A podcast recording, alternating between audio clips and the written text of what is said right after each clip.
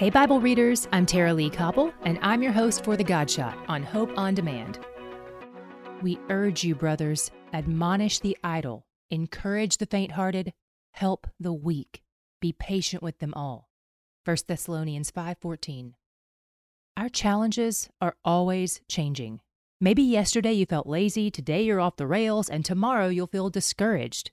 In this passage, Paul says each scenario requires a specific response. But all the responses are rooted in the gospel hope of Christ's finished work on the cross.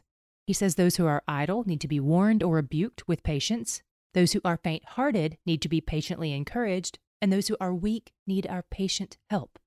We can be patient toward others because we've been in their shoes. We know what it's like to be idle, faint hearted, and weak. And God was patient with us when we were in those spaces, so His patience fuels our own we can trust that He is at work in their lives to draw them nearer to Himself. And He's where the joy is. To hear more of The God Shot and other great podcasts, go to hopeondemand.com.